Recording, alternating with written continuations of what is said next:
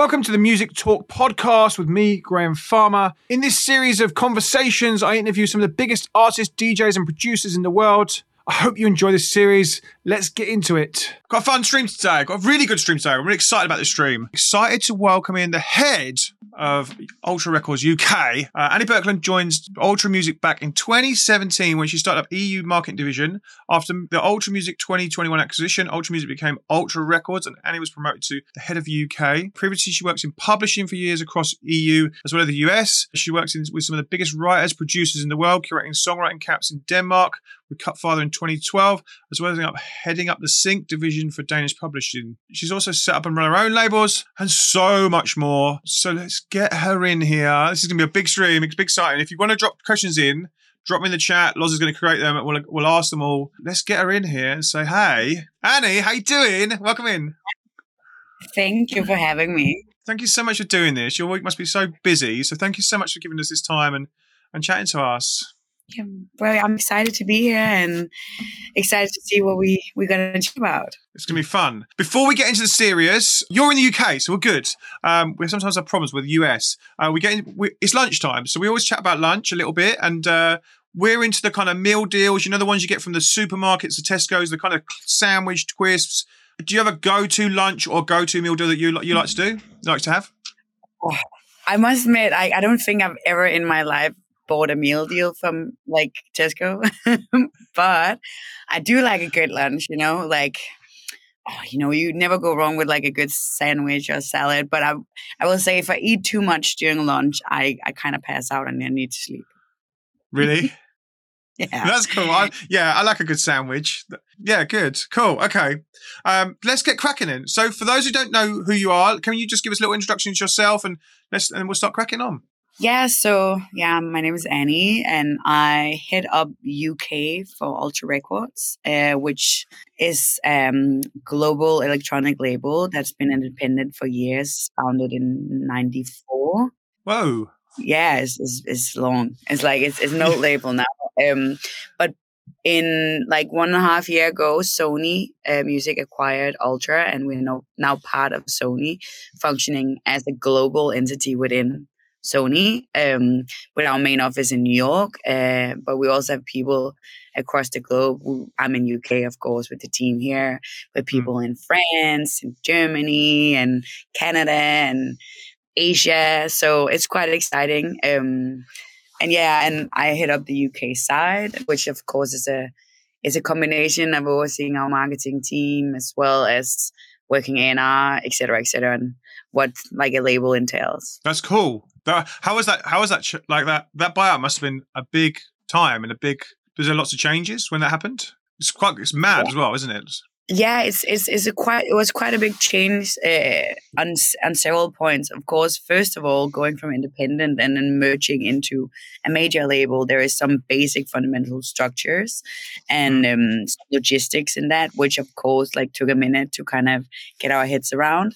But then, other than that, uh, going from being an entity with a big, big, big publishing arm to then now solely being a label as the ultra publishing side and the ultra record side is not together anymore. It also changes the way that especially work on A&R and how you sign and what right. the foundation for or like the narrative for what you sign and who you sign is. Um, it actually changed quite a lot. So I feel like that's definitely one of the big changes in the new setup. That's mental. What happened with the so so because it used to be publishing as well? Is that now gone? Is that is that what's or is that separate thing completely? Yeah, so Patrick Moxey, who founded Ultra, uh, mm. he still has his publishing arm, and they are working separately now. So that still exists, but we are not right. a connected thing anymore. So we function solely as record label now, which also therefore opens up like to like opens up quite a bit to how we like work in terms of getting songs for our artists and what writers, producers, etc. we work with.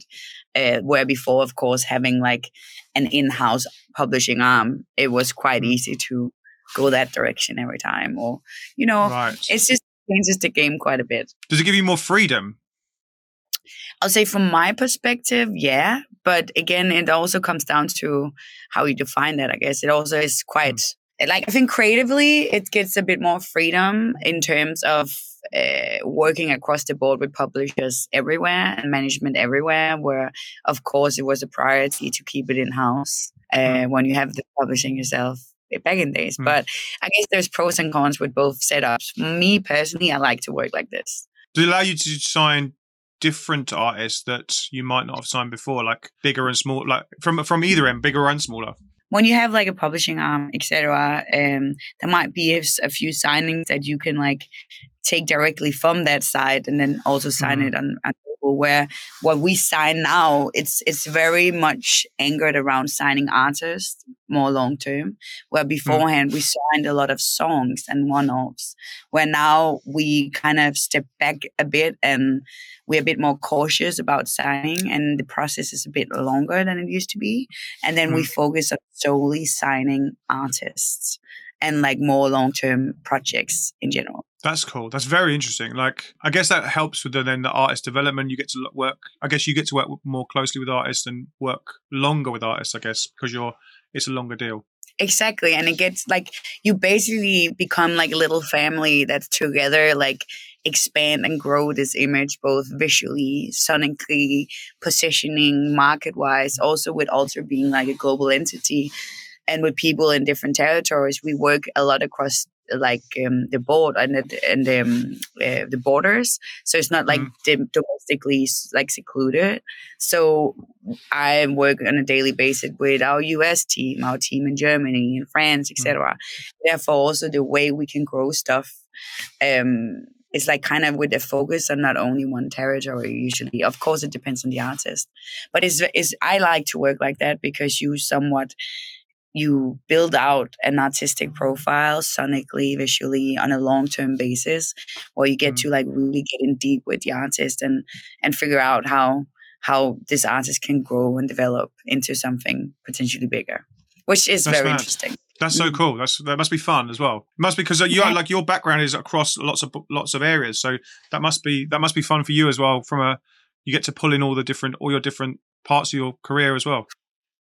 Oh, definitely. I would definitely recommend everyone to try and dip their toes into as many like areas of the industry as possible because there is so many areas and there's so much mm. to understand especially when you simply say you do A&R, I think it's a it's a huge beneficial uh, beneficiary that you understand marketing, you understand that markets are different for different artists mm. because when you use music, that is such a big part of it. Um, that you understand what publishing means, uh, how the like the um, the, the basics of a con- and contractual structure or like how you split and like points and and shares etc and there's like so many different aspects of it um, that come in handy to know a bit about and have been working in for sure. That's so cool. Well, let's we're definitely going to dig into loads of those parts in a bit. This is this is I'm well excited about this. It's going to be good fun. Uh, there's loads of things I like to talk about lots, and my the gang in the chat, you know, I like to talk about these loads a lot. So we're going to dig into each of those sections. But I thought I thought we'd start uh, with you. Like, let's talk about the, you, the person, a little bit as well. Like, like tell me about your tell me about what, what music you were like growing up. Like, how was that? And you know, where did your love of music start? So, yeah, that's a good question, isn't it? Um, I think I always have been surrounded by music. I'm the youngest of four siblings, uh, mm. all very much into music, as well as my parents. And we have like a few years between us. So it feels like I got exposed to all the different decades and genres from like from different siblings and, and parents, which kind of gave me a very like broad, um, you know, spectrum in terms of what kind of music I'm into. I used to like Jimi Hendrix, one of my all-time favorites. Uh, mm. There's a lot of Mamas and Papas, Pink Floyd. The Chronic was one of my favorite albums when I was nice. a teenager. Uh, love a good hip hop. Um, Nirvana, like much. Even Erykah Badu, Chaka Khan, um, jazz. I listen to Stan Getz every morning. Girl from nice. Such a yep. great album. Um, so yeah, I think it's been like kind of a, a I've been around the block musically, I guess, where electronic music for me was something I didn't really dive into and explore much before I actually started at Ultra. To be honest, no way, no way. Yeah. The the obvious question is, uh, which siblings got the best music taste? Aha. Question. I will. I will put it like this: they all introduced me to different areas, and therefore they all have their unique taste, which I benefited from each of them. You know. Sorry, I had to go there with a cheeky one. It was too easy. um, okay, so then and then when did you start working in music? Tell me about that. Well, I actually started working in music when I was nineteen. Um, no so way. it's been a few years. Yeah, I've um, back then it was there wasn't really like I'm from Denmark. I grew up in Denmark, and I moved to Copenhagen when I was like 18. 19 mm. and um, wanted to do it in the music industry. Mm. Um, and back then there was like one education that you could take for it, and it was like very. They, they, I think they accepted like six people a year, and it was like very difficult. So it was like way. a different way to go about it. So you had to like hustle and grind. Of course, you have so like to like you have to do that as well today, but back then I think the the like the opportunities was like different. You have a, a lot more to dive into, child education, all these different things that you can do now. So I took this course, and there was this guy who who spoke that I thought was super interesting. He was like in publishing. So I waited outside an elevator. I was like 19, and when he walked in the elevator before it closed, I slided in. I was like, "Hi, you have a job for me?" And um, that's that's how I started. Mm-hmm. Wow, I love a good slide into a back into an area that you're not supposed to be in. I love that. I I, I love I love like I, I have done that so many times. Or or the other one is like a, a, purposeful walk as you walk past someone that you're probably not allowed to go in that area. But if you just like look like you're supposed to go into that area, then then the, you sometimes works. You you like the hustle is real, man. You just gotta get onto it. I have literally got away with so much crap throughout the years. That's for sure. What's your top three hustles? Let's do this. This I want to do this. I remember there is there was this new club opening of a new club in Paris once. Yep. Where like five girls and spoke a bit of French and you know I knew a bit of people, but you can get like far with a bit of confidence. So there was this club opening and it was a huge line. Back then I mm-hmm. worked on Steve Aoki and he was like playing um a show the week after. So I walked like up past the line, completely confident, and went up and said, well, I'm considering having his after party here next week. Um, so what you saying? So we ended up getting escorted in in front of the whole queue, got free champagne, got free tables, got a tour of the club, everything, and no way there was like any chance there was an after party. But you know, you can get away with quite a bit. That. Oh, that's a good hustle. That's a very good hustle. That's cool. that's wicked. Oh, I love that. That's very cool. Okay, so then we start working in publishing, and I, I'm literally trying to drill publishing into my into my eye to, everyone in this dis- in my Discord and my community, and and also my my course members. But can we just chat about publishing and like literally like, let's let's go basics, and then why should people why should the aspiring artists think about it? Why should they consider it? Why should they be, you know, interested in it? Let's just let's tell it let's tell it to them fresh, man. Yeah, of course. I think like it, we all know that there's like two sides of the coin. There's the master rights and there's the publishing rights. And the master rights is controlled by the one who owns the physical. Now it's digital, but still call it that. And, and then the publishing right is all the rights for for the writers and the people that's been part of the song creation, but does not own mm-hmm. the actual master, which of course is a big chunk. There's there's been like a lot of talks of of course over the years about allocating more to the writers, etc. As I think is very fair. Uh, I think it's, it's a side that hasn't been like appreciated enough always, and I think there might be some changes that hopefully uh, over the the next course, but publishing is is several things. Um, publishing as a core is, for example, writing, being signed on the publishing deal as a writer or producer. You have a publisher and you get pitched in for sessions, and these sessions can be specifically for projects or it can be writing for pitch music where then your publisher manager or whoever pitch out these songs for different artists um, a good example i got pitched in a song uh, from a manager which was a song by a writer and a producer. And I mm-hmm. sent it to one of my ex who got the stems, remade it. The singer kept on as a feature, and mm. um, producer is credited as a writer because it was like mm-hmm. reproduced. And now this song is coming out in June. You know that like that's how works. Yeah. Um. So like When did that process start? When did that process start? Yeah, a while ago, and then there was like a bit of a hold up on it. But then when we first got the parts, it went very fast because it was like a perfect fit for this artist. Um, so like, but that's how. So for example, my job as A and Ring like these different acts on the Ultra Records roster, I get pitched uh, pitched songs daily from both publishers and and managers, etc. Because then they sit on these catalogs, or like not catalogs that's released music, but they sit on these like banks of songs that might make sense. Um, and then certainly when something uh, clicks, um, it might become an actual release. And then the people within that song, of course, gets uh, either bought out or get rights on the song. Uh, depending on what deal terms that you negotiate. I guess I Mm. guess the whole publishing thing from uh, from from a lot of our audiences, obviously the DJ producer, they're they they are the songwriter, they own the song, they write the music, they they sing the theme tune, they you know they, they're all it, it all sort of sits in one person. So I guess then they are the only rights, and that's it makes it easier for the DJ producer type person. Totally. I think in that scenario, like you don't necessarily in that scenario, if you're, for example, an up and coming artist and stuff, I would probably hold off on giving away my publishing for a minute to see what happens and see how everything develops. Because a good thing usually as well is that you can get a quite a big advance or whatever if the deal is right on a publishing deal, um, which can keep you afloat if you need some cash to kind of create a music and grow something.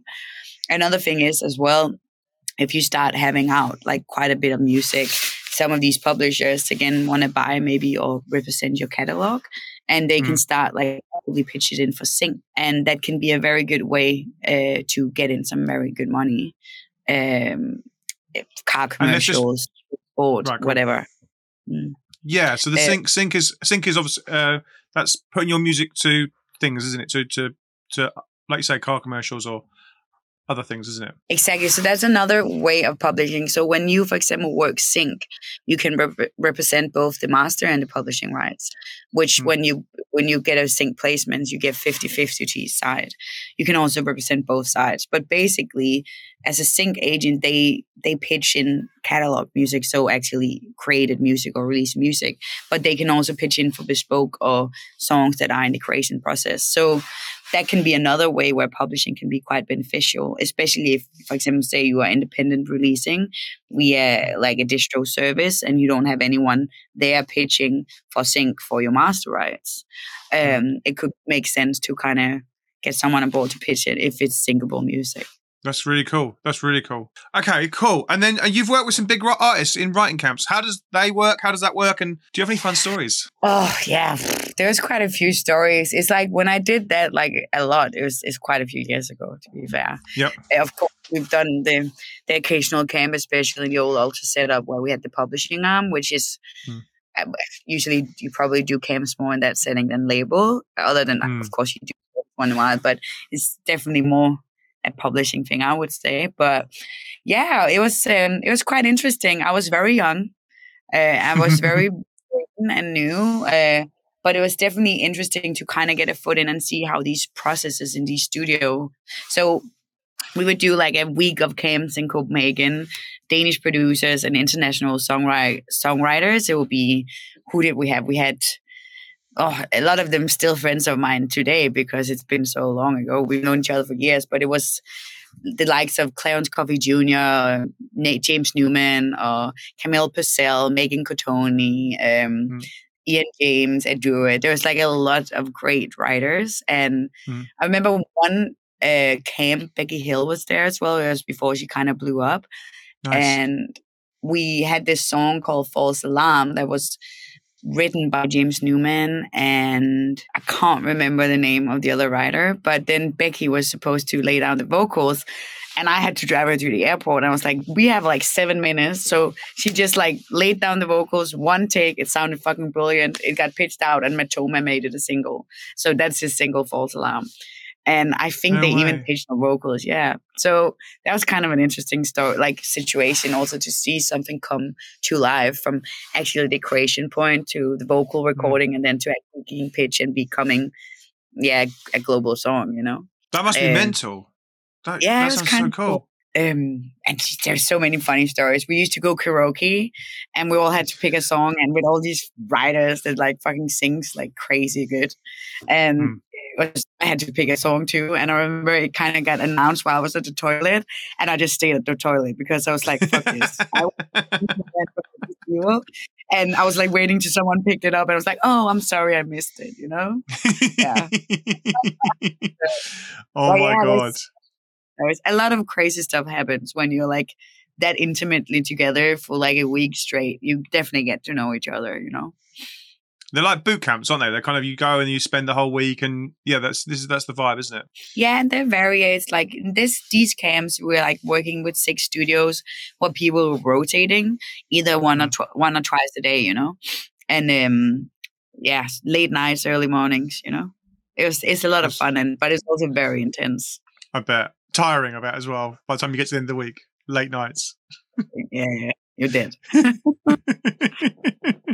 um, okay, and then let's then let's move on. So then Ultra. Um, let, us talk about let's talk about music and let's talk about Ultra and records and let's talk about A and R and like let's talk about the music you're signing. Um, obviously you you've got this new job, which is great. It's amazing. Congratulations. Well, thank you very much.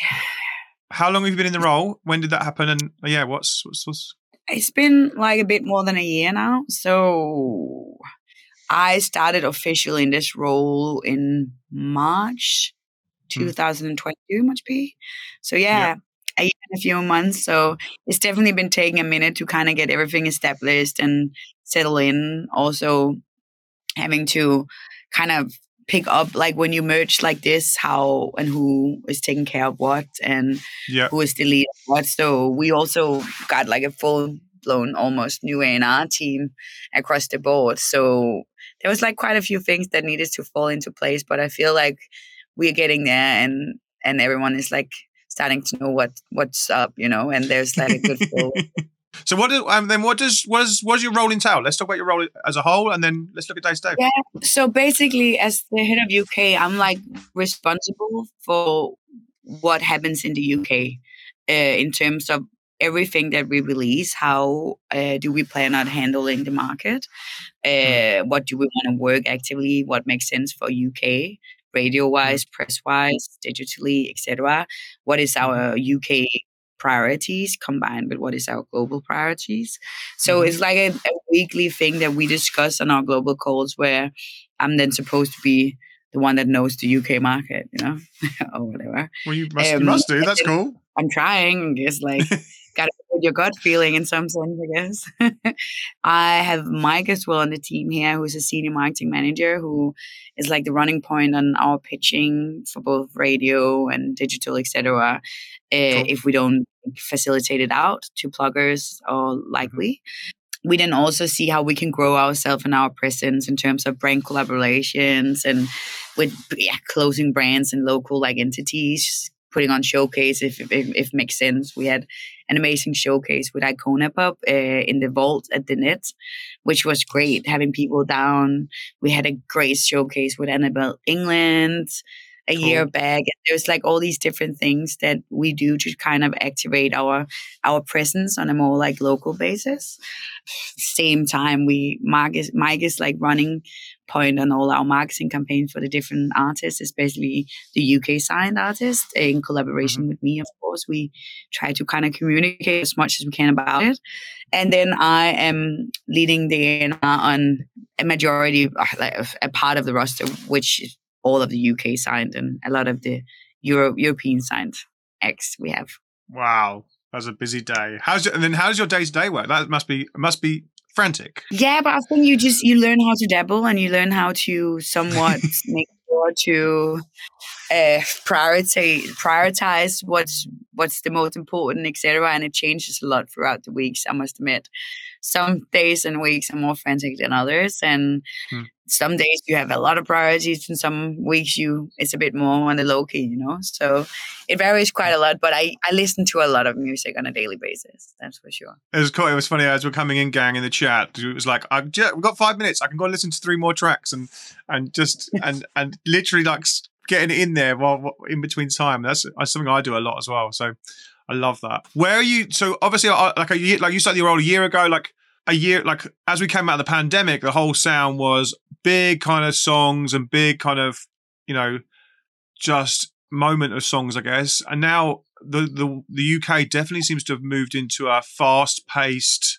you know, dance floor focused vibe. Uh, where's Ultra sitting in that? Where where where's your thoughts on that? And yeah, I think you know Ultra as being like originally also a US label, we have a, like quite a big range uh, of like more US leaning sound and UK more leaning sound as well as European. So that like I feel like the spectrum is quite broad, but we definitely have quite a big focus on this.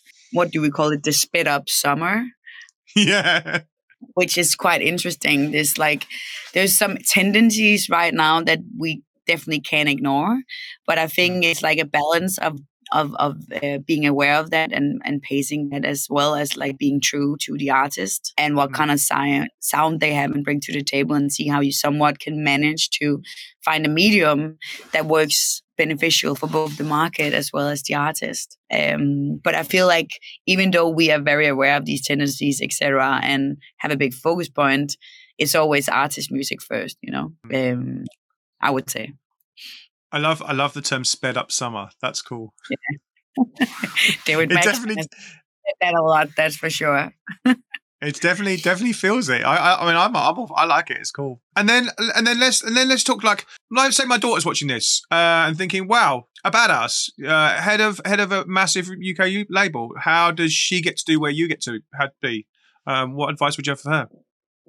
I think as we like talked about or touched base on earlier, like the whole thing of like just grinding, seeing the mm. opportunities. Mm.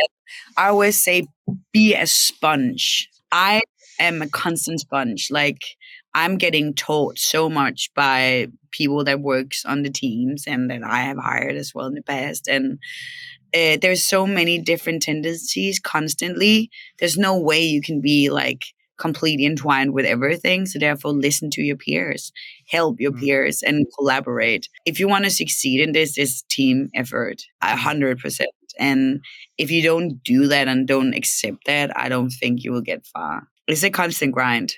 Study, be the best at what you do. You know, uh, at the same time, collaborate across the board and and listen when people have something to say. That's cool. Okay, let's dig into the role more. Uh, you, you, mentioned about A and R. What are you signing right now? And what? And, and uh, are you signing? So Ultra's obviously a big the big label. Do you have sub labels? Do you sign stuff across that? Like, how does that work? Does that work from your side? So I think like Ultra as like a, a brand and a label is like the, we do have some sub things, but our main mm-hmm. thing is Ultra Records as a label. Yep. Where with the merger, we kind of went back to the basics of Ultra and being a core electronic dance label. Um, a lot of people would say EDM and shout that, but I don't think that's a term we use anymore. I would more call no. us electronic and dance. And it's quite interesting that after we went back to this core of that and signing the more long term artists, we we have a broad spectrum of, of different kind of electronic artists, but everyone with an electronic element, and that's like kind of the core. Um, we like working very intensively on the Icona Pop album coming out later this year, and cool. which is an interesting example of like these two amazing ladies from Sweden that have this cool visual integrity combined with like an interesting following. Um, and they wanted to kind of lean more into straight up like club tunes, etc., and see how they they're growing into that is very interesting. Um, combined with a signing like Austin Mills, which is a bit more Kaytranada leaning, and he's known for his TikTok and these like remix mm. videos and a rooftop somewhere and a Jay Wara or Solado or there's so many different acts on Ultra and it's interesting to see how we try and work that um, and it's fun to work different genres, you know. No way you've signed that guy Austin. I see that guy Austin Mills on literally like when you're searching for trending audios on Instagram, he's literally pops up all the time. As yeah. I, I, literally, I don't think I ever, I don't even know what the guy. I don't think I know what the guy looks like. I literally just know it from I see the trending audio, and they're always little banging little trending audios. How does that work with kind of working with? Uh, is he working on full out? Like, what's the, what's the vibe there? But you know, he's just very interesting. I feel like he's one of the guys who really cracked the code on on how to work his socials and has like built like a very big entity uh, entity and like awareness of his brand and him as an artist. And we have uh, mapped out the first couple of songs leading into his first EP on Ultra soon, and it's been very interesting. It's been with features like Alina Baraz and uh, Sabrina Claudio and Estelle. And he's like, he's That's a cool. very fucking cool dude, which uh, like really understands how to kind of combine his music with his visuals. Um, mm. And yeah, I do personally really like the music as well.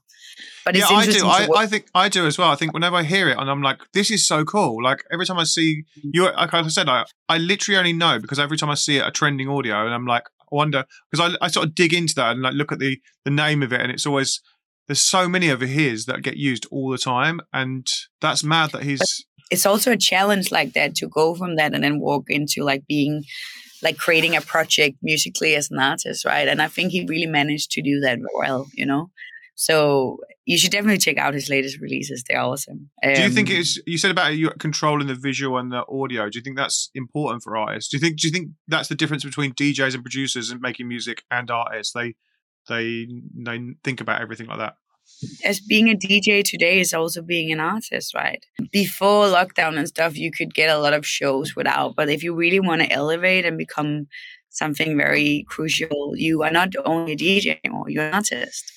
And mm. I am of the belief of music first, always. But you got to understand this is a 360 situation. You need to know what you want to say. What do you want to say? What do you want to illustrate? How do you want to look? People ingest and digest like music from so many different levels now. As you said, you saw one of the like trending audios on Instagram, etc that's a very interesting thing, right? Because that's how you get familiar with someone. That already mm. says that okay, this is an in, that's a very important maybe outlook or avenue for a lot of people to explore and acknowledge certain music styles or artists, etc. So right now, being a whole package, a whole image is super important, I would say. If you want people to listen, you need people to tap into you, not only your music, but you as a person, as an artist, as whatever a message you have, you know? Yeah, it's mad how it's like, yeah, the trending audio, the trending, it's like, it's like part, being part of the, you know, looking in the CD liner notes, you know, it's like finding that one person that's just part of, that's what, that's what me, that's why I look through the trending audios and try and find especially when you're getting served similar music, like similar music that always works on your so on the content you're making, and, and, then you start going, "Oh, look, it's the same person. Oh, look, it's the same person. Oh, it's the same person." Yeah, it's interesting that, like you're saying, now he's bringing out actual music, and that journey for then from being that person that just makes those trending clips to now being an expanding into full. That must be a, an exciting journey to be on. Yeah, it's a super exciting journey. It's also exciting to work with artists that are so aware and of what they want to be and how they want to be it mm. and how they want to look it. I think, of course, you still could can be like a, a, more faceless artist and stuff. But if you look at it, the bigger picture, we are leaning more and more towards entities in a broader scale where you really are more than just your music. And I think mm. it's very important to think about uh, a lot if you really want to become a big artist or or get people to actually listen to your music. And then you mentioned that kind of pop. They um, let's talk about them. Um, I know we've got a track to play from them. Yeah, so no, I, so the reason why I, I wanted to like kind of outline this track is because I thought it was very interesting how they also like angled this like high uh, BPM kind of mm. track and see how that got received so well. At the same point as well, I think Icona-Pop really managed together with our team, creative team, to um, launch this track in a very cool way uh, on their mm. socials. Clips, there is a feature on it, and like how that whole scenario, like the whole situation with those clips coming out before the track, it, it was very interesting to me. And I just think t- bearing in mind the sped up summer and where they came from and etc. This is a very interesting track to see also how it's received so well and getting so much traction. It also got spinned on on dance anthems over the weekend and like see how this kind of song even goes all the way to Radio One. You know, that's really cool. Let's give it a listen. Let's play it.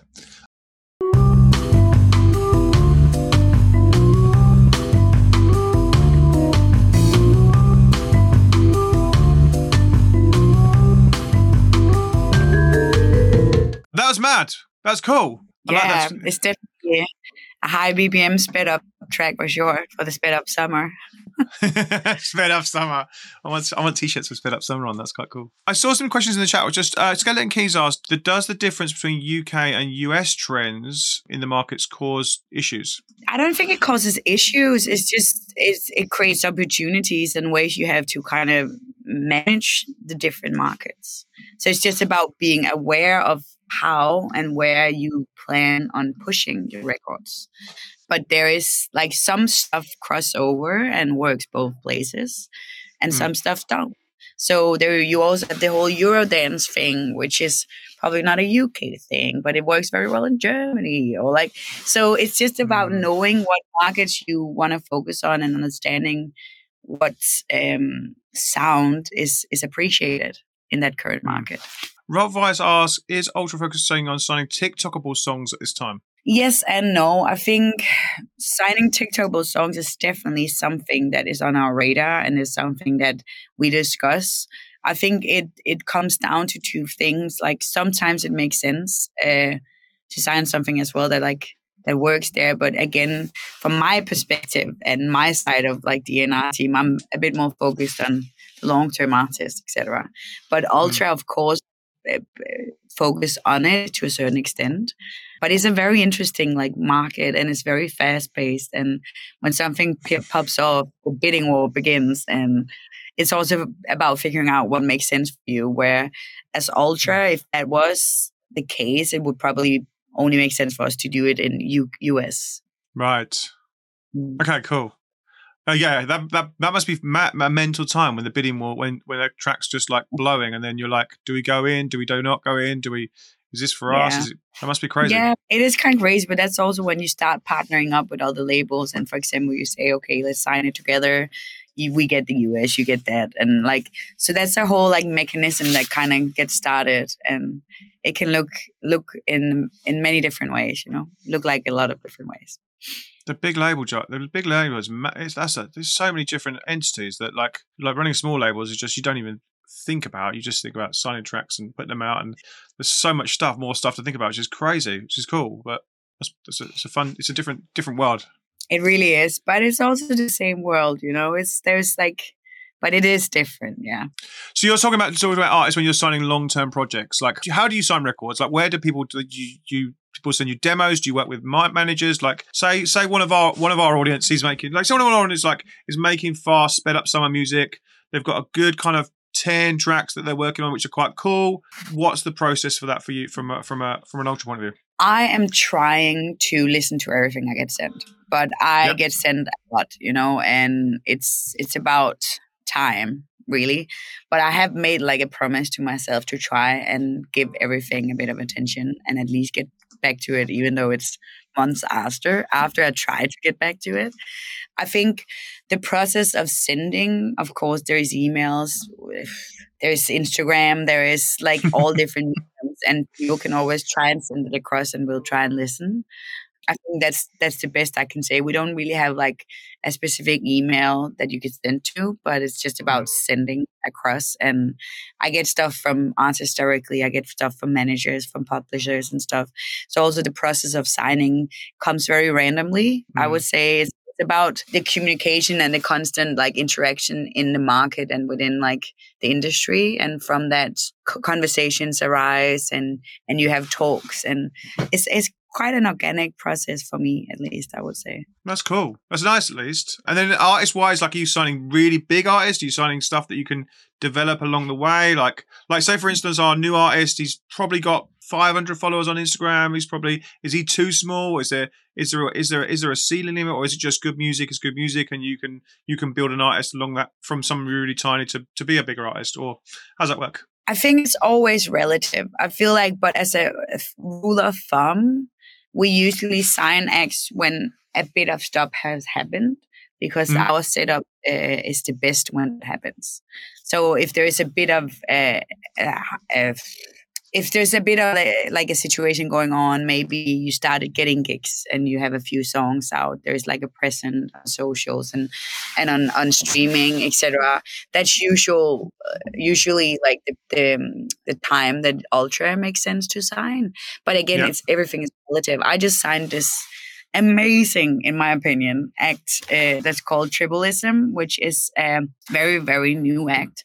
Uh, they're actually out of Denmark and they're like three guys that got together during COVID mm-hmm. and they created this sound, which is just, ugh, I'm in love with it.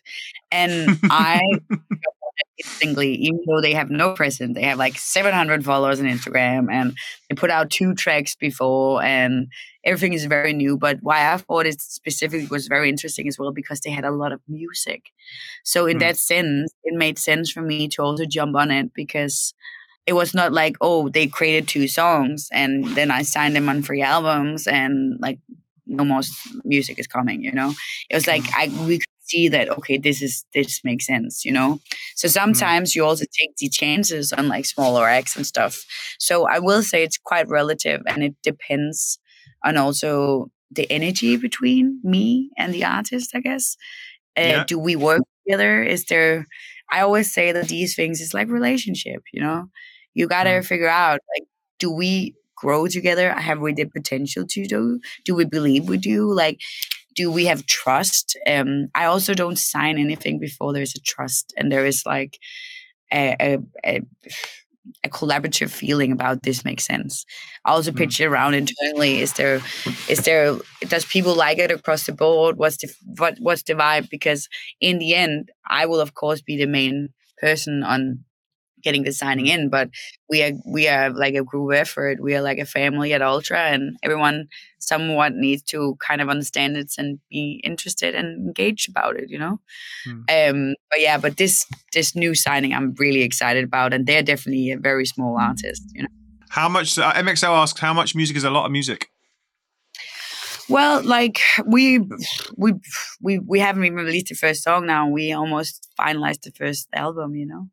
Wow. Okay. So you your your work with them on an album, and then like I guess through a, a singles, and then an album comes, and then so it's a long it's a long process it is a long process and i think it's also about being patient in these process because mm. for act like that you need to get a, like a proper and solid plan of how do you want to get this out the music is so good that it would be such a shame if we started releasing and no one listened so for mm. example with them we went back to kind of the the old school ways and already the first song which is coming out uh, in the 28th of july i think it is called dope mm-hmm. dance um, we started pitching it out to DJs already, and it's been picked up in such a great manner. Like Dixon plays it, AME plays it, Keinemusik plays it, uh, Jimi Jules, DC Ray, Chloe Caillet, and we're just seeing like it it pops up on socials everywhere um, from these amazing and really credible like DJs, and that's definitely the realm we wanted them to be placed. So already now seeing that hype makes what's the whole plan here because then when it comes out, people are already listening, um, and it's very interesting to see how that old school way of doing club promotion is really the way to do it again. We also saw it with Rhyme Dust and how that song just like completely exploded when it come up because it was like pitched out for like what half a year or whatever and people started to like ask for it and when is it coming? So when it then mm. finally drops people are like on it as hawks you know? That's um, mad so the, the, old school dj stuff's working the old the pro, old pro i guess i guess people are in the clubs and it's summer and it's like when we when did that when did that process start? When did you start sending that out to djs like how long has that like like i agree with the patience thing like how long is this? How long has this been now before releasing? Like you said, twenty eighth of July. So when's when did that start for you, and kind of how's it feel? Yeah, so I don't remember when we first started put it out, but we started to get like seen as traction start of the year when we had like the mm. final song, or like I think. Let me. I'm not hundred percent sure because I can't fucking remember days from days, and I can't remember. but, um, uh, it's definitely start of the spring. We started to push, send it out, and we kind of made an executive decision about pushing up the single. We were planning on putting this out in September, where mm. I would say, like as a rule of thumb, I would already start if I could to like like pitch these songs out if the right kind of tune like half a year before um, Mm. just to see how it reacts. And this reacted so massively that we actually pushed it up, you know, which is a very interesting thing to see happening. Very interesting. Um, Yeah, that's Um, cool, and and I guess and I guess that's like that's definitely actionable for like our you know producers and DJs in the in the in the chat. Like they can be doing that process themselves. They can be sending it to a, a load of people that might play it and and getting that play before before they even before you know before they even send it out for demo. I guess as well. Yeah, I think just the thing is about these things is to be very aware of what you send to who. You know, Mm. it's like don't bombard anyone and make sure that the tracks you send is actually something you could see this potential DJ artist play in their sets. Because if you if you send something out and it's not like the right style or direction, they have a tendency maybe not to open it again, you know? So I think that would just that's an advice. If you want to do that, like make sure you send it out um, Mm. where you make some thought about what you actually wanted to send out, you know, and who you send it out to. We can listen to this track. Yeah. So it's not out yet and we can't listen to the full track, but there's a few Instagram clips we could play. The one with Keinemusik playing in at Pacha, maybe, is a good example of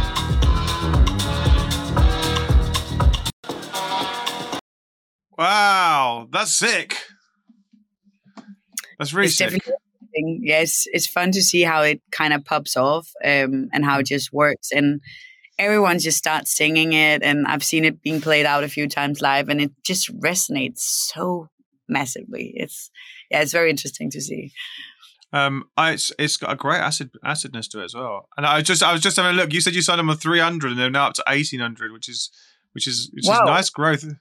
how many followers did you say They're up to one eight one two now on Instagram. What? they were like 700 or something before that's crazy see That's- that's, that's- the power of the internet Yeah, that's that was just a little nose. That's cool.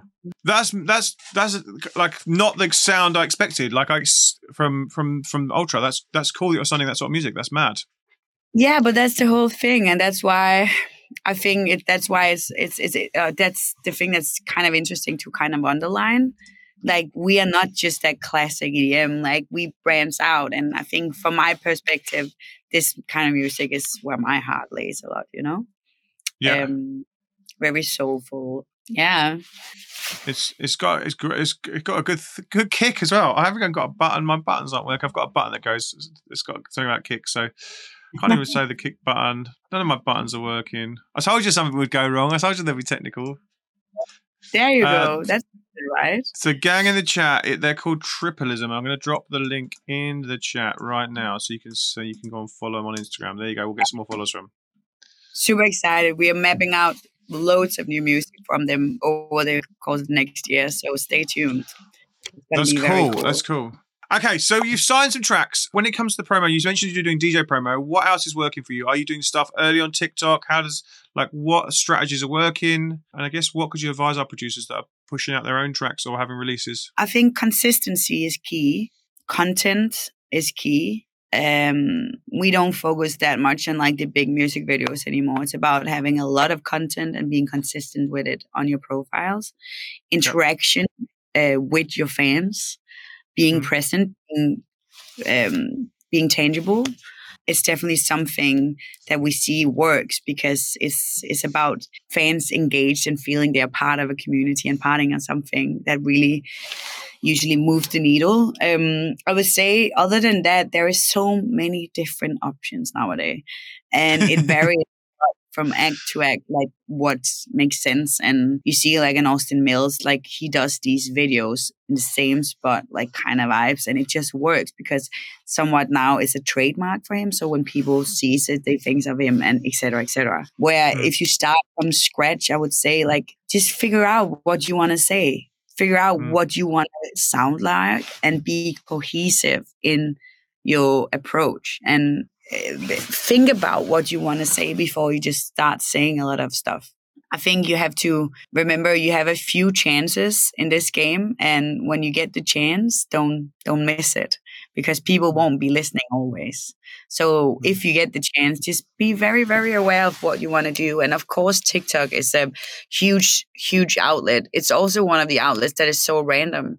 You have to use a lot of money in campaign to really make sure that you get something out of it. And then stuff just randomly get picked up. Um, mm. So I think it's it's something that's very difficult to control and at the mm. same time it's very difficult to like important to activate we for mm. example also with Rhyme Dust which we do in us i think we have like a full like Rhyme Dust like a tiktok account and like and you can really like if you have someone dedicated to kind of push these things you can get far by being consistent constantly sharing mm.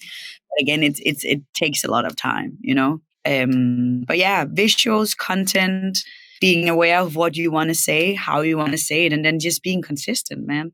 I think that's like an overall like advice. And I, I, just obviously that that video we just watched was on Instagram, and I know so many DJs and producers wanting to wanting to grow following on Instagram. And I was I'm always kind of worried, like because obviously TikTok was popping so much that maybe Instagram was fading, but clearly not. Clearly, clearly it's still a great place to be. It's still a still a great place Are to find new music. Do you actually yeah. use TikTok? Yeah. Okay. I'll, okay. Bad bad example. I myself. Bad, ex- bad example me. Bad example me because I'm on every bloody thing but like I personally, what I'm turning 30 this week, and I did not grow up on Instagram. So even mm. for me, like I just never got used to TikTok. Like I just mm. I don't know how to fucking work it. I have it and I'm trying, but I'm counting on like my team, etc., to teach me about it because for fuck's sake, I'm never like getting my head around it. Where the likes of Kaine and stuff, they're also like a bit older, you know? Like so I guess like it it comes down to there's so many people in all the mediums now. What is mm. your segment and what is your audience? And i mm think you need to be aware of, of all of them but also i think it's it's it's about figuring out what medium are you most comfortable with and then focus on it you know you don't have That's to come cool. the world day you know yeah agreed 100% i'm always like get one right and do one really right and then and then the rest sort of fall into place once you do that yeah yeah, and I, it's interesting you're saying about getting your message right, and uh, I guess that's from a plan. Like that's why you sit and plan first, and then and then do. And a lot of people just do and then work out along the way. Yeah. I think it's important to ask yourself the questions. What do I want? I think music first, but I do say like imagery, like image and and visuals and stuff and and like kind of the cornerstone of who you are as an artist is very important and people they they listen and people they pick up on that shit and they will eat you alive, you know, if you don't mm. know what you want to say. And I guess like this, that video we watched was obviously a user user generated one, or is that one that you captured? Like, I guess that's a, a UGC. Which is the interesting thing, and I feel like these organic things is definitely the strongest. Of course, you can't know that for sure, and it's not something you have full control over. But you can try at least and be as rounded as possible to make these things happen. Um, okay, let's yeah. chat about campaigns. Let's talk about you. Obviously, you worked on a lot of good campaigns and a lot of good music over the years. What yeah. is one of the tracks you're really a cam- either a campaign you're proud of working on or a track that you worked on that you were like just absolutely it did something mad or it did something crazy? Yeah, let's let's. Have you got one? I think it was it was kind of amazing. Like this is a bit of an old one, but I remember when we did the Solardo Ecstasy, Solardo Eli Brown Ecstasy. Uh, mm. I remember the collaboration with Ministry back then as well, and we did these Pac-Mans for visuals and it was just a, a very well-rounded campaign with a lot of focus uh, um, and we were ready when we started to launch it out and i think that's why that song also did so well. Um, i don't know if you remember it. I, I, I, I love that track. Yeah it was I, I, I no shit i love that track it was definitely an interesting one. And I think that time with Solardo as well, and when we did the Move Your Body with Marshall Jefferson, I mm. remember that was such an iconic record as well, and it, it got very like it was very successful too, and also just working with Solardo and an icon, an iconic person like Marshall Jefferson was very interesting. And I remember we did this back to back with Annie Mac. Marshall showed up with this like big necklace with a diamond covered house because he did house music, and it was just so real. All of it was just so real, you know. And the cover was just like this old, old school kind of white label thing, and it was just so Mm. real and honest, you know. How did that collab? Because I, I like I like that I like that track. How did that collab come about? Like, did they Solardo start it, or did they just they? How did that? That was that's a that was a mad track for them to release. How did that come about? I think it was like Marshall. We did the Ten City as well back then, and Yeah. he, of course, was founder of the Ten City, and Mm. I think that just came about throughout that relation and getting the stems. And he, of course, owns the track, and uh, someone gave it to Solardo, and it just came about. You know, I don't cool. remember the specifics, but it was it just really organic again. That's another one Uh, as well, Ten City, and that whole Judgment album, which got, got Grammy nominated, which was a big thing. Um, That's cool. that Congrats. Exciting. I remember that year we were both Grammy nominated for Ten City Judgment and the Black Coffee album. Yep. Which won, which was amazing to be part of as well. Um, I was running all the like the UK marketing on that one, and that was definitely a big a big moment. Let me. Uh, should we play another track? Should we? Should we play a Solardo track then? Yeah. Uh, well, I've they- got I've got ecstasy. I, I found ecstasy. I've, I've also got the one the Adidas one. That she, so you choose. Yeah. Also, another one that might be more relevant is the one with Idris Elba we just launched this year, called Big Yeah. Talk. Uh, yeah. Maybe that's one because you can play the video if you Yep. search in the video. That was a big, big video Oh. production of Idris. It never really did big numbers or anything, but I think it still deserves a, a bit of a mention. Let's play it. Um, I maybe love when you Idris play It's cool. yeah, and he's such a great guy, and it was fun to work together. If you played a video, maybe just skip the intro. It's a long intro with talk, um, and then go just directly into like the song.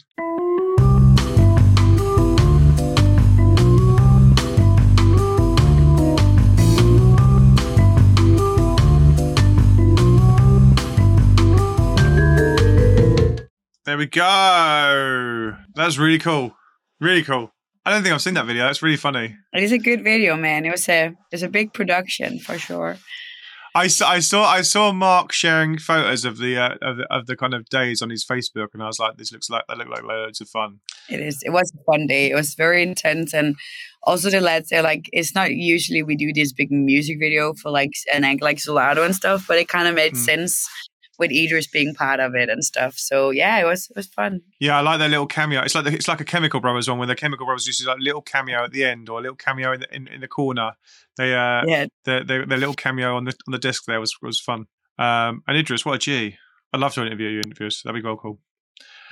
Um, cool. Uh, it must be nice. It must be nice as well. Just I was just thinking there while we were listening to it. it. Must be nice that you kind of like we listened to the track before, and that's obviously in the kind of super cool underground. Then you've got tracks like that that are kind of more mainstream and tech housey, and then you've got obviously Icona Pop, which is even you know more that new sped up sound.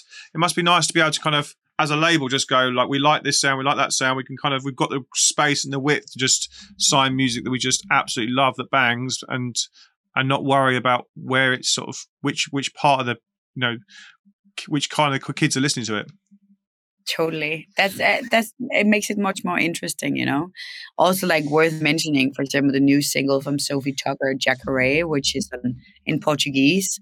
That's definitely also something worth mentioning and maybe listening to, which is a whole different lane. But like Sofi Tukker has been with Ultra for so long, and it's been amazing to see how they like just built and built and built, and how how much they resonate. And that's also another act where they've been so clear in the message from the beginning in terms of visual stuff and then see them now playing fucking prime time Coachella and just killing it. And it's just amazing. I love what they do. They've been I've been at them on DT a few times. Like I love what they do. I love the I love the vibe they've got. Uh, That that last album was absolutely amazing as well. The the um tennis the what was it called? It was, but it had all the te- the tennis gear, and it looked really like the visual of them on stage was all the same. It looked sick, and it looked really cool.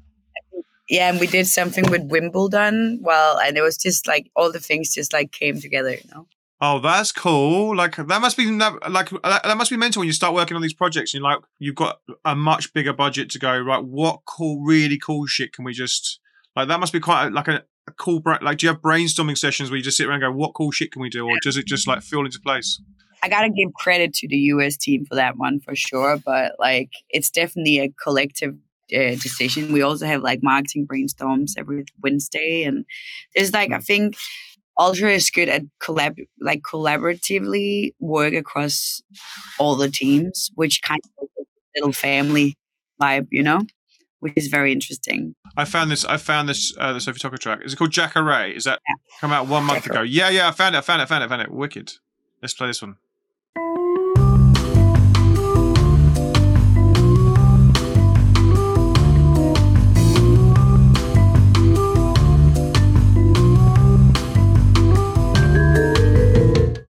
We go. That was cool. Yeah. Rob, Rob Hayes like that in the chat. Amazing. It's also fun to see again, like another example on how different it is. And they hmm. actually mm. managed to be successful with a Portuguese speaking song. That's like an interesting thing with them as well. How they kind of dabble in both English and, and Portuguese. Are they Portuguese? Like, is that their is that part of their background? Like, is they speak yeah, Portuguese? Like? Sophie speaks fluently. Um, so that's why. Um, so there's so that guess I guess that must open up a whole new market for them from a from a from a single point from an audience point of view. Like they have had like so much success in South uh, South America and Brazil and stuff. We also right. did a big, big, collaboration with Pabllo Vittar, which is mm. like a big thing in Brazil and stuff. And those kind of collabs, of course, puts them on the map differently. The mm. same like that's another thing. Like doing collabs across the board is something that legit gives you uh, a much stronger presence in, in other territories. Like, mm. so if you really want to move the needle in that sense as well, doing collabs with artists from other for other countries, etc., is definitely a good way to do so. Yeah, it's cool. And I guess, I guess that's yeah, agreed. Like, I, we we uh, I, yeah, yeah, agreed. And that Latin that Latin house sound is definitely on the rise again, and that's uh, and and definitely kind of f- uh, feeling that a lot in Europe as well. Like, so it's interesting that that's that they've yeah. kind of gone that way as well. And also even this Euros Euro sound and like these like very like the things that was like late like 90s millennium start and stuff is mm-hmm. really coming back and it's just interesting to see these tendencies in different soundscapes where all of this ethereal more like cool low key monotone stuff is it's like kind of on the way out i would say so it's mm. it's interesting to see how these changes is really dominant right now that's at least how i see it yeah yeah Lars, my my assistant, he's all over that Latin sound. He loves it. I bet. I bet he'll He'll be loving that track. Oh, he does. Yeah, there he is in the chat. Yeah, he loves it. cool. Love it. That leads me into like your job must be pretty full on. Um, my other job's pretty full on, and yours must be even more full on. So, how do you look after yourself? What do you like to do outside of music? What do you like to do outside of, you know, what are your hobbies? What do you like to do out, out of resting? Yeah, so I still do listen a lot to music. To be fair, I'm really becoming good at getting my gym routines in. You know. Yep. Uh, I need that. And it's like my space where I just zone out and I, I don't respond to anything on my phone, which is fucking blowing up constantly. I just, you know, the classic hang out with my friends, etc. I do mm. write though. I write, um, uh, which is books, a, a big, novels. You know, yeah, I finalized the poetry collection last year, which wow.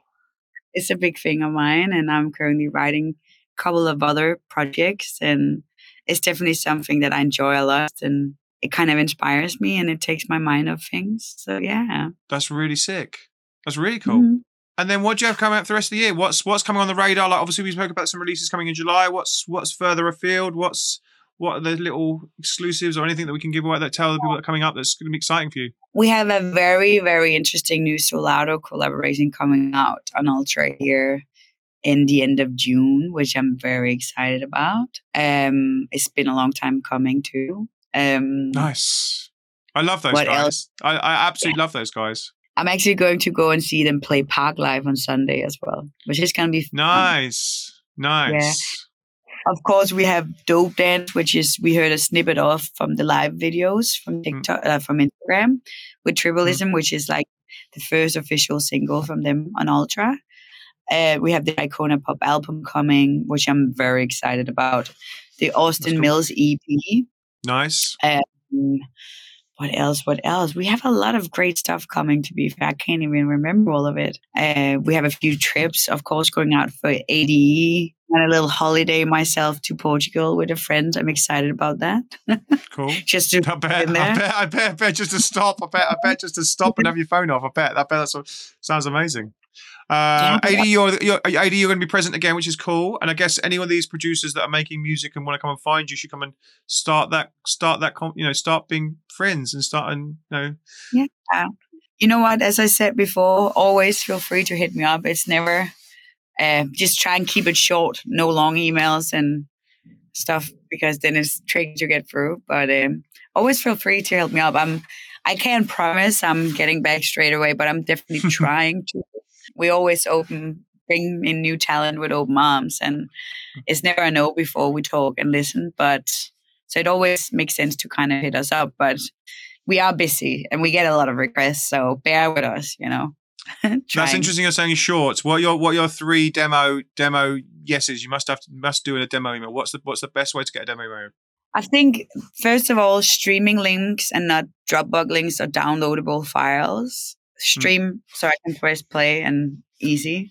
That's a, Yep. a goal. Reduce the Uh, friction. Short intros, put your links up there so I don't have to Mm. search for you because then already there I, I might give up just to put it out there and and then yeah, just keep it short and sweet and nice. It's it's the easiest. Just think about the volume of stuff we get across. So this the more short and straight to the point, Mm. uh, the easier for me to get through. I'm excited about a new Solardo record. I love those guys. I, I literally, I think I was one of the first people to start writing about them when I first, I met them before they even released records, and then I started writing about them. And so I love those guys, and I love, I love the, I love everything about them, and excited for more Solardo records. That's really cool. Well, we'll make sure to give you a little snippet of it then. yeah, I love Solardo. Fucking brilliant. And then what? What's coming up this week? You and I share a birthday date. So what are you doing for your birthday this week? Uh, happy birthday for th- Friday. It's so funny we share a birthday, honestly. I know, right? I think the first time we guys we met each other was was that IMS maybe like four Yeah. years ago, five years ago. Yeah, it was fun. Uh, yeah, so I'm actually having a big birthday party at the House of Cocoa on Friday, Nice, nice. which I'm very excited about. With a few friends of mine DJing, and it's gonna be a fun night. It is a 30th birthday, so we have to celebrate. Oh, happy thirtieth! Wow, big thirty. Yeah, it's a big birthday. What about you? What are you up to? Uh, so I'm 44. So uh, I am doing not a lot. Uh, I'm going to the pub on Saturday. Uh, just chilled, friends, families. Like it's a lot. It's a lot more chilled. Very kind of simple. I'm going to stream on Friday, obviously. So there'll be a fun of fun of a Friday stream with a birthday thrown in there. Like there'll probably be shots. So there'll probably be nonsense on the stream on Friday. There. Try and chime in and take a shot with you.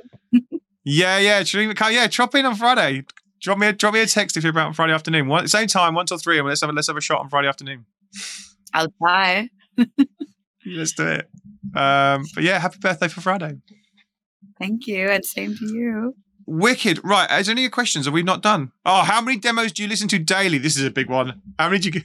Wow, you know, daily I don't know, but I at least get hit up eh, a lot a week. To be fair, I don't even know how much, but I do like some days where I just sit and listen through new demos. Uh, because it's about like managing your time with that. Mm. So I kind of collect it and I have like these notes and I go through it because you also have to you time on the signed answers and the answers you're actually responsible for. So it's like Mm. kind of like figuring that out. But there's a I listen to hundreds of songs a day. I feel like nice. That's nice though. Having days of listening to demos, that'd be sick. Thank you so much for doing this, and thank you so much for your time this afternoon. This has been super interesting and super fun. Um, and I hope you've had a good time too. yeah, it was fun and thanks for having me. And I hope everyone enjoyed it and got some helpful advice. So yeah, it was exciting. And have a great birthday, and I'll see you very soon. See you soon. Bye. Bye. Cheers. Bye.